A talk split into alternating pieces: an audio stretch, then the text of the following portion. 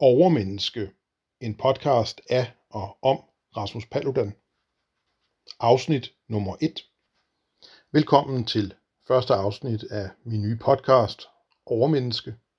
Jeg hedder Rasmus Paludan, og i dag er det påske lørdag den 8. april 2023, og jeg er jo meget, meget kendt. Det er et interessant spørgsmål, om jeg er den mest kendte, nulevende dansker i hele verden, men jeg tænker, på en top 10 er jeg i hvert fald. Flere mennesker i verden kender mig, end de kender dronning Margrethe, Mette Frederiksen, Lars Løkke Rasmussen. Og jeg tænker, især for sidstnævnte Lars Løkke Rasmussen, må det være en bitter pille at sluge. Ham, der har kæmpet hele sit liv, ikke for at gøre noget godt, men for at være kendt af så mange som muligt. Men hvad refererer podcastens titel egentlig til? Et overmenneske. Er det en reference til mig selv? Ja, naturligvis er det en reference til mig selv. Jeg er et overmenneske. Men hvad betyder det egentlig? Betyder det, at jeg er mere intelligent og klogere end alle andre? Nej, det betyder ikke, at jeg er mere intelligent og klogere end alle andre. Det er muligt givetvis at finde nogen, der er både mere intelligente og klogere end mig. Hvad så med den moralske renhed måske? Er jeg mere moralsk ren end alle andre? Er jeg måske lige så moralsk ren som Jesus Kristus Gud? Nej, så langt vil jeg heller ikke strække mig. Det er nok muligt at finde nogen, der er mere moralsk rene end jeg er. Så selvom det givetvis er sandt, at jeg er både klogere, mere intelligent og mere moralsk ren end de fleste, så er det faktisk ikke det, ordet overmenneske refererer til. Nej, overmenneske refererer naturligvis til det, som det har været kendt som lige siden Friedrich Nietzsche introducerede overmenneske som filosofisk begreb. Friedrich Nietzsche blev født den 15. oktober 1844, og han døde 55 år gammel den 25. august år 1900. En utrolig interessant filosof, og derfor er jeg sikker på, at jeg kommer til at nævne Nietzsche mange gange fremover, men i forhold til at forklare podcastens titel, der er hans begreb overmenneske meget relevant. Der er sikkert mange, der tror, at overmenneske har noget med nazismen og Adolf Hitler at gøre, men det er faktisk ikke rigtigt. Det begreb, nazisterne brugte rigtig meget, det var deres eget begreb, nemlig et undermenneske, men det begreb har ikke så meget med Nietzsche at gøre. I bund og grund brugte nazisterne bare begrebet undermenneske om grupper af mennesker, som de af forskellige årsager ikke brød sig om. Først og fremmest jøder, men så sandelig også mange andre. Polakker, sigøjnere, Jehovas vidner, politiske modstandere, homoseksuelle. Ja, jeg tænker, at det meste af Østeuropa formentlig også fik den titel, selvom man må sige, at nazisterne ikke havde nogen særlig god logik i anvendelsen af begrebet undermenneske. Det var ikke et begreb, som Nietzsche nogensinde benyttede sig af, men begrebet overmenneske, som andre havde benyttet før ham, blev givet en for eftertiden meget klar definition i den filosofi, som Nietzsche fremførte. Det var nemlig sådan, at menneskeheden i Europa på Nietzsches tid havde samme problem, som vi har i dag, nemlig nihilismen, at menneskene famler, fordi de ikke har faste holdepunkter og ikke faste værdier. Det ved jeg især mange unge, men sådan set folk i alle aldre, også kæmper med i dag. Hvad skal jeg være? Hvad er meningen med mit liv? Hvad skal jeg blive? Der er altså en mangel på absolute værdier, og den mangel er nihilismen. Og hvad er så et overmenneske? Ja, ifølge Nietzsche, og det er jo altså hans definition, som vi benytter i dag, så er et overmenneske en person, som ikke fortvivler over denne mangel på absolute værdier, men er i stand til at skabe sine egne værdier og selv finde mening i sit liv. Et overmenneske lader sig ikke påvirke af, hvad andre mener, lader sig ikke påvirke af, hvad konsensus i samfundet er. Et overmenneske er ikke konformt eller konventionelt. men finder selv mål og retning, og definerer selv, hvilke værdier der er de rigtige. Et overmenneske lader sig ikke påvirke af frygt, smerte, lidelse, ondskab og angreb, men fortsætter på en stram kurs. Overmennesket er den rolige kaptajn på sit eget skib, og kursen bliver sat uden skelen til, hvad alle andre på skibet råber og skriger om. Hvilket faktisk minder mig om en øvelse, hele klassen gennemførte, da jeg gik i 1. klasse på Hornbæk Skole.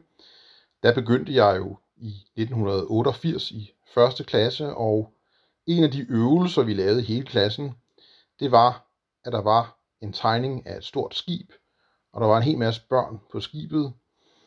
Et af børnene hang for eksempel på bovspydet, en anden måske helt oppe i toppen af masten, og så var der en, der stod bag roret. Og så skulle man skrive navnet på den klassekammerat, som man synes egnede sig til at være en af de her aktører på skibet. Og den, der stod og styrede, det var et barn, som havde en taleboble, hvor der stod, nu er det mig, der styrer. Pudsigt nok, så var der rigtig mange af mine klassekammerater, som skrev Rasmus ud for den person. Hvilket egentlig har undret mig efterfølgende, for jeg var ikke i 1. klasse en person, der bestemte noget, eller var en, som rigtig mange så op til. Det tror jeg i hvert fald bestemt ikke. Men alligevel, så var der altså mange, der skrev lige præcis mit navn ved den person. Nu er det mig, der styrer. Hvad kan det så betyde? Ja, det kan jo selvfølgelig betyde, at børn måske i virkeligheden kan se mere, end man skulle tro. Kan det være, at disse 6-7-årige børn i virkeligheden, uden nogensinde at have hørt om Friedrich Nietzsche, i virkeligheden var enige med ham i, at det, der driver mennesket, er viljen til magt. Ikke nødvendigvis ifølge Nietzsche magt over andre mennesker, men først og fremmest magten over sig selv. Magten til at skabe og vise retning for sig selv, og måske på den måde være en sol, der med sin herlighed stråler ud over andre mennesker, og dermed på den måde har stor magt på, hvilken retning verden og andre mennesker også bevæger sig i. At sætte kursen for sig selv er i hvert fald nødvendigt, hvis man overhovedet skal kunne sætte kursen for andre. Og derfor er jeg, Rasmus Paludan, naturligvis et overmenneske. Hvorfor skulle jeg dog benægte det? Hvorfor skulle jeg være uærlig omkring, hvem og hvad jeg er? Jeg er blevet forsøgt myrdet mange gange.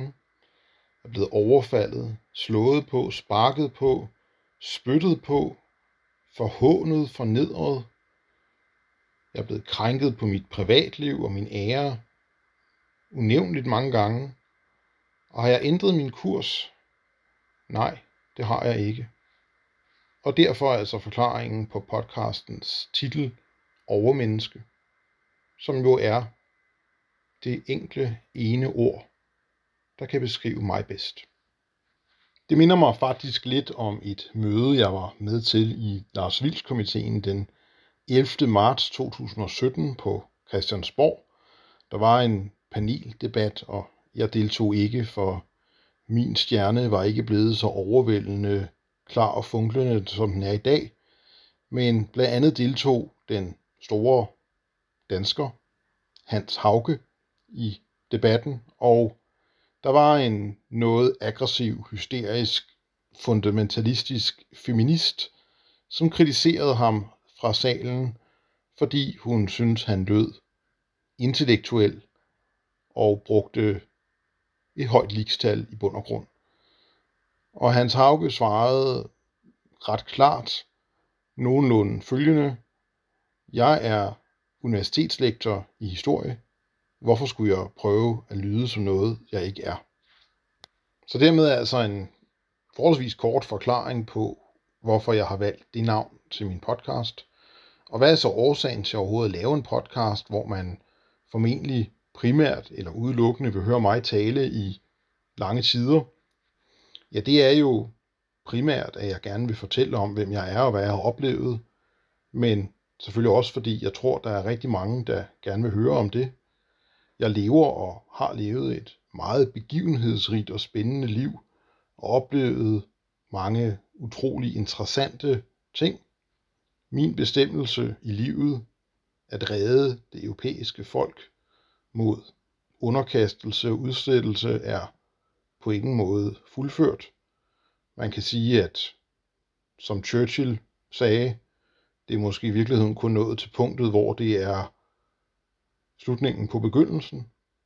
Men med alle de begivenheder og alt det, der er sket, så synes jeg alligevel, det kan være godt at skabe lidt dokumentation for, hvad der rent faktisk er sket. Hvem er Rasmus Paludan egentlig? Og hvad har jeg gjort? Hvad har jeg sagt? Hvad har jeg ikke gjort? Hvad har jeg ikke sagt? Hvis man læser en avis eller på nettet, så bliver der jo tegnet et billede af mig, som om jeg er ondskaben selv. En helt modbydelig person. Og når jeg nu ved, at det modsatte er tilfældet, at jeg er omsorgsfuld, kærlig og rar og gemytlig, så kunne det være rart at have muligheden for, uden et filter, at fortælle præcis sådan. Der er en ung mand på Østerbro, der hedder Max, som sagde til mig, at han troede, at der var mange, der gerne ville lytte, hvis jeg lavede en podcast. Det er selvfølgelig rart, hvis det er tilfældet, men egentlig kan podcasten jo være et mål i sig selv, bare jeg får lov til at udgive den. Og jeg synes faktisk, at det bare er dejligt, hvis nogen også har lyst til at lytte. Jeg vil forsøge at holde en nogenlunde kronologisk retning, og det vil sige, at jeg som udgangspunkt begynder min fortælling den 15. juli 2017, som er den dato, partiet Stram Kurs bliver stiftet, og jeg annoncerer partiets stiftelse til en demonstration afholdt af SIAT, Stop Islamisering af Danmark, ved en moské i Roskilde. Men der vil selvfølgelig være flashback, og der vil også være forward jump, for da det er mig selv, der taler, og det er min egen podcast, så bestemmer jeg jo heldigvis selv, hvordan jeg vil fortælle. Men før jeg går i gang i afsnit 2 med at begynde ved begyndelsen, så synes jeg alligevel, det kan være en god idé her i det allerførste afsnit at rydde nogle af de værste misforståelser af vejen. Og der er jo mange. Med alle de usandheder, der er spredt om mig, så kunne jeg jo bruge mange timer på at prøve at rette op på det hele. Men lad os tage det værste først. Jeg er dansk statsborger og dansker, født i Danmark. Og det er rigtigt, at jeg åbenbart, uden at jeg selv vidste, opnåede dobbelt statsborgerskab den 1. juni 1989, da mine forældre blev gift. Det opdagede jeg sådan set først, da jeg meget, meget ulovligt blev nægtet indrejse til Sverige i august 2020, og derefter undersøgte den dagældende, det vil sige den tidligere gældende svenske lov, og kunne konstatere, at jeg faktisk blev dobbelt statsborger, da mine forældre blev gift. Jeg har boet i Danmark hele mit liv, med undtagelse nogle ganske få måneder for over 20 år siden. Ja, det er naturligvis løgn, når folk påstår, at jeg ikke er dansker, og det er også løgn, når folk påstår, at jeg bor i Sverige. Jeg har boet i København i over 20 år, og det har jeg det sådan set fint nok med, selvom København er en by, hvor en femtedel af indbyggerne ikke er født i Danmark. Men det kunne være meget værre. Hvis man vil se, hvad jeg mener, så kan man tage til London, hovedstad i verden for knivdrab, og vel efterhånden også en mere pakistansk by end Pakistans hovedstad Islamabad. Det samme kan man jo sige om den muslimske pakistanske borgmester i London. Bruger Londons politi så egentlig ikke meget tid på at efterforske knivdrab? Nej, de bruger mere tid på at anholde englændere, og her mener jeg rent faktisk englændere, som har skrevet kritik af islam på sociale medier. Det kan jo også blive Danmarks fremtid før eller siden, hvem ved? Det gør jeg, og jeg garanterer, at hvis man ikke ændrer den demografiske sammensætning i Danmark, så bliver det præcis sådan. Jeg ønsker ikke, at alle ikke-vestlige personer skal forlade Danmark. Det har aldrig været min politik. Jeg ønsker bestemt ikke, at nogen skal etnisk udrenses, og jeg hader ikke nogen i verden. Had er jo sådan en destruktiv følelse. Hvorfor skulle man dog have sådan en følelse, som kun skader en selv? Det er der ikke meget overmennesker over. Og jeg har faktisk ondt af folk, der hader. Det må være meget ubehageligt. Vil du gerne have alle muslimer ud af Danmark? Ja, det vil jeg gerne. Men hvorfor dog det? Hvad med de muslimer, der overholder loven og har et arbejde og taler dansk? Ja, for det første hjælper det jo ikke noget, man overholder loven og har et arbejde og taler dansk, hvis man hader de mennesker, der bor i det land, man bor i. Og hvis man tror på islam, så kan man jo ikke samtidig elske det, som vi værdsætter her i Danmark. Der er ikke ligestilling mellem kønnene i islam. Det ved vi fra Reliance of the Traveler, som er samlingen af sharia-loven inden for islam, som jo er en fast del af islam. Reliance of the Traveler fortæller blandt andet, at i en retssag, der tæller en mands vidneudsagn det samme som to kvinders. Ja, en mand er faktisk dobbelt så meget værd som en kvinde ifølge islam. Og hvad så med homoseksuelle? Det har man jo ret til at være i Danmark. Nu er man det jo i øvrigt, uanset om man må eller ej, tænker jeg. Uden at jeg har en dyb indsigt i homoseksuelle, så tænker jeg, at det ikke er et valg som sådan, for tænk på, hvor dumt det må være at vælge noget, som giver en hel masse problemer.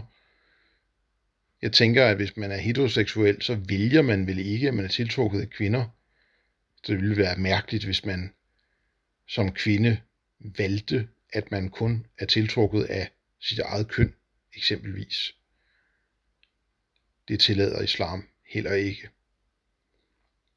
Så det hjælper selvfølgelig ikke, at man har et job og overholder loven og taler dansk, hvis man i bund og grund kun identificerer sig med andre, som er præcis af samme retning som en selv, og den retning ikke er den danske retning.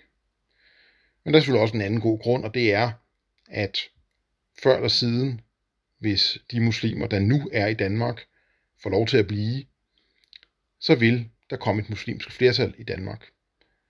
Fødselsraterne taler nemlig deres klare sprog, og det er ren matematik.